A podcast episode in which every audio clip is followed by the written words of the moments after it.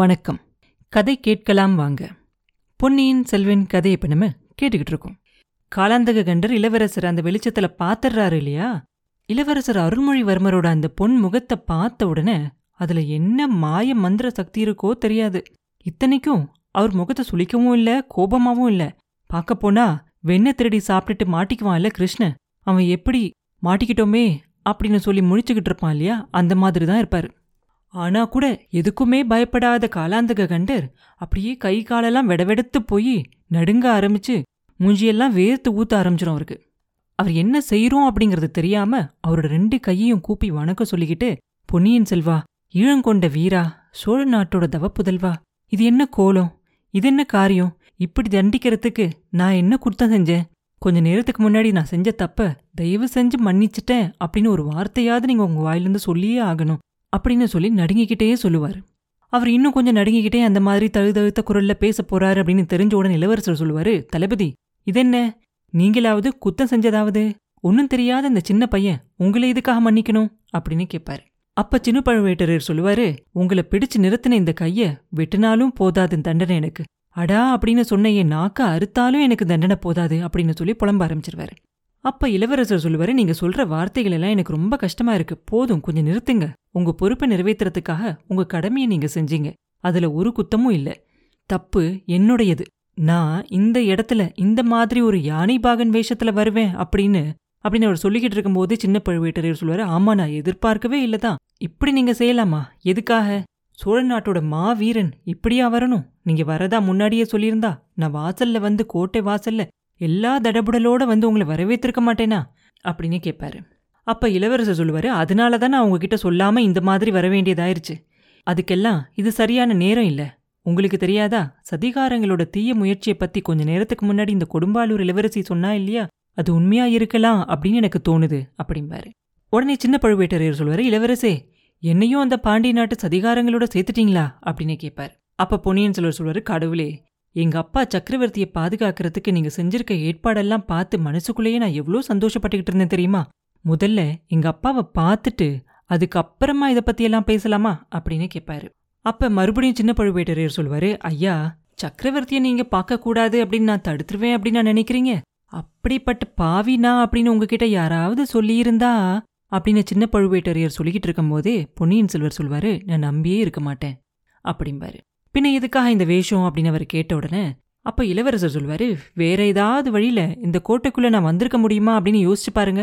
கோட்டையை சுத்தி தென்திசை சேனையெல்லாம் வந்து சூழ்ந்திருக்கு, பெரிய வேளாரும் வந்திருக்காரு, எதுக்காக வந்திருக்காரு அப்படிங்கறது உங்களுக்கு தெரிஞ்சிருக்கும் அப்படிம்பாரு.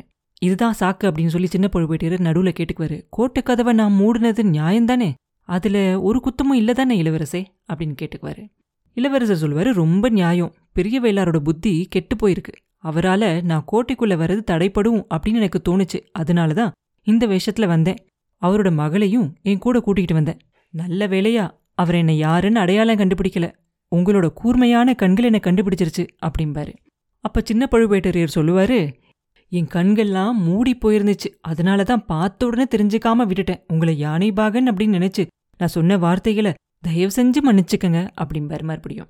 அப்ப இளவரசர் சொல்லுவாரு, நீங்க தயவு செஞ்சு அந்த மாதிரி சொல்லாதீங்க, நீங்க வேற எங்க அப்பா வேற அப்படின்னு நான் என்னைக்குமே நினைச்சதில்ல, என்னை சிறைப்படுத்தி கையோடு கொண்டு வரதுக்காக நீங்க ஆட்கள் அனுப்பிச்சிருந்தீங்க அப்படிம்பாரு. உடனே சின்ன பழுவேட்டர், கடவுளே, இது என்ன வார்த்தை, நானா சிறைப்படுத்த ஆள் அனுப்பிச்சிருந்தேன், உங்களை உடனே பார்க்கணும் அப்படின்னு உங்க அப்பா விரும்பினாரு, அதனால அவர் தான் கட்டளை அனுப்பிச்சாரு அப்படிம்பாரு. இளவரசர் சொல்வாரு, அதெல்லாம் எனக்கு தெரியாது தளபதி, இலங்கையில நான் இருந்தப்ப அவங்க எல்லாம் வந்தாங்க, சக்கரவர்த்தியோட கட்டளை இல்ல பழுவேட்டரர்களோட கட்டளை அப்படின்னு என் பக்கத்துல இருந்தவங்க எல்லாம் சொன்னாங்க அப்படின்னு அவர் சொல்லிக்கிட்டு இருக்கும்போதே வேகமா தளபதி சொல்லுவாரு, எங்க விரோதி அப்படி சொல்லியிருப்பாங்க அப்படிம்பாரு. இளவரசர் சொல்லுவாரு, நான் அவங்க கிட்ட எல்லாம் என் அப்பாவோட கட்டளை எப்படியோ அப்படிதான் பழுவேட்டரையர்களோட கட்டளையும் எனக்கு அப்படின்னு சொன்னேன், கடலையும் புயலையும் மழையும் வெள்ளத்தையும் தாண்டி வந்திருக்கேன், அரண்மனையோட முன்வாசலை தாண்டி உள்ள போனதுக்கு அப்புறமா உங்களோட விருப்பம் என்ன அப்படிங்கறத தெரிஞ்சுக்கிட்டு அதுக்கப்புறம் எங்க அப்பாவை பார்க்கலான்னு இருந்தேன் அப்படிம்பாரு. அப்ப சின்ன பழுவேட்டரையர் சொல்லுவாரு, இளவரசே, இன்னும் என்ன சோதிக்கிறீங்களே, நீங்க உங்க அப்பாவை பாக்குறதுக்கு நான் எதுக்காக கட்டளையிடணும்? உங்களோட வர சொன்னா நான் வரேன், இல்ல நான் இங்கேயே நிக்கணும் அப்படின்னு நீங்க சொன்னா நான் இங்கேயே நின்னுக்கிறேன், இளவரசரோட விருப்பம் எப்படியோ அப்படியே செய்யறேன் அப்படின்னு சொல்லி ரொம்ப பணிவா சொல்லுவாரு. அப்ப இளவரசர் சொல்லுவாரு, தளபதி, நீங்க இங்கேயே நிக்க வேண்டியதாதான் இருக்கும் அப்படின்னு நினைக்கிறேன், ரொம்ப நேரம் நம்ம இங்கேயே நின்று பேசிக்கிட்டு இருந்துட்டோம், அதோ பாருங்க அப்படின்னு சொல்லுவார். உடனே சின்ன பழுவேட்டரர் திரும்பி பார்ப்பாரு. கொஞ்ச நேரத்துக்கு முன்னாடி தூரத்தில் நின்றுக்கிட்டு இருந்த அவரோட ஆட்கள் எல்லாம் இப்போ பக்கத்தில் வந்துக்கிட்டு இருப்பாங்க. அவங்க மட்டும் இல்லை, அரண்மனையோட வாசல் காவலுக்கு வந்திருந்தாங்க இல்லையா, அவங்களும் பக்கத்தில் வந்துக்கிட்டு இருப்பாங்க.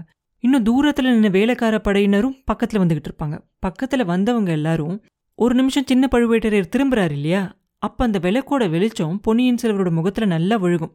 அதை பார்த்துட்டு ஒருத்தன் வாழ்க இளவரசா அப்படிம்பான், இன்னொருத்தன் பின்னாடியே வாழ்க பொன்னியின் செல்வர் அப்படிம்பான், அதுக்கடுத்து இன்னொருத்தன் ஈழங்கொண்ட வீராதி வீரர் வாழ்க அப்படிம்பான். இந்த குரலெல்லாம் கேட்ட உடனே இன்னும் தூரமாக நின்றுக்கிட்டு இருந்தவங்களாம் வேகமாக வர ஆரம்பிச்சிருவாங்க. இன்னும் நிறைய குரல்கள் சேர்ந்து வாழ்க பொன்னியின் செல்வர் அப்படின்னு சேர்ந்து ஒரு கோஷமே எழுப்ப ஆரம்பிச்சிருவாங்க.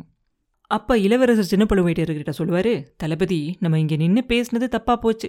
அரண்மனைக்குள்ளே நான் போகிற வரைக்கும் நான் யார் அப்படிங்கிறத யாரும் அடையாளம் கண்டுபிடிக்காமல் இருக்கணும் அப்படின்னு நான் விரும்பினதோட காரணம் இப்போ உங்களுக்கு தெரியுது இல்லையா அப்படின்னு கேட்பாரு. அப்போ சின்ன பழுவேட்டரையர் சொல்லுவார், தெரியுது அரசே, நான் இவங்களுக்கெல்லாம் சமாதானம் சொல்லிட்டு வரேன், நீங்கள் தயவு செஞ்சு சீக்கிரமாக உள்ளே போங்க அப்படிம்பாரு. அப்புறம் என்ன நடந்துச்சு அப்படிங்கிறத அடுத்த பதிவில் பார்ப்போம். மீண்டும் உங்களை அடுத்த பதிவில் சந்திக்கும் வரை உங்களிடமிருந்து விடைபெறுவது உன்னாமலை பாபு. நன்றி.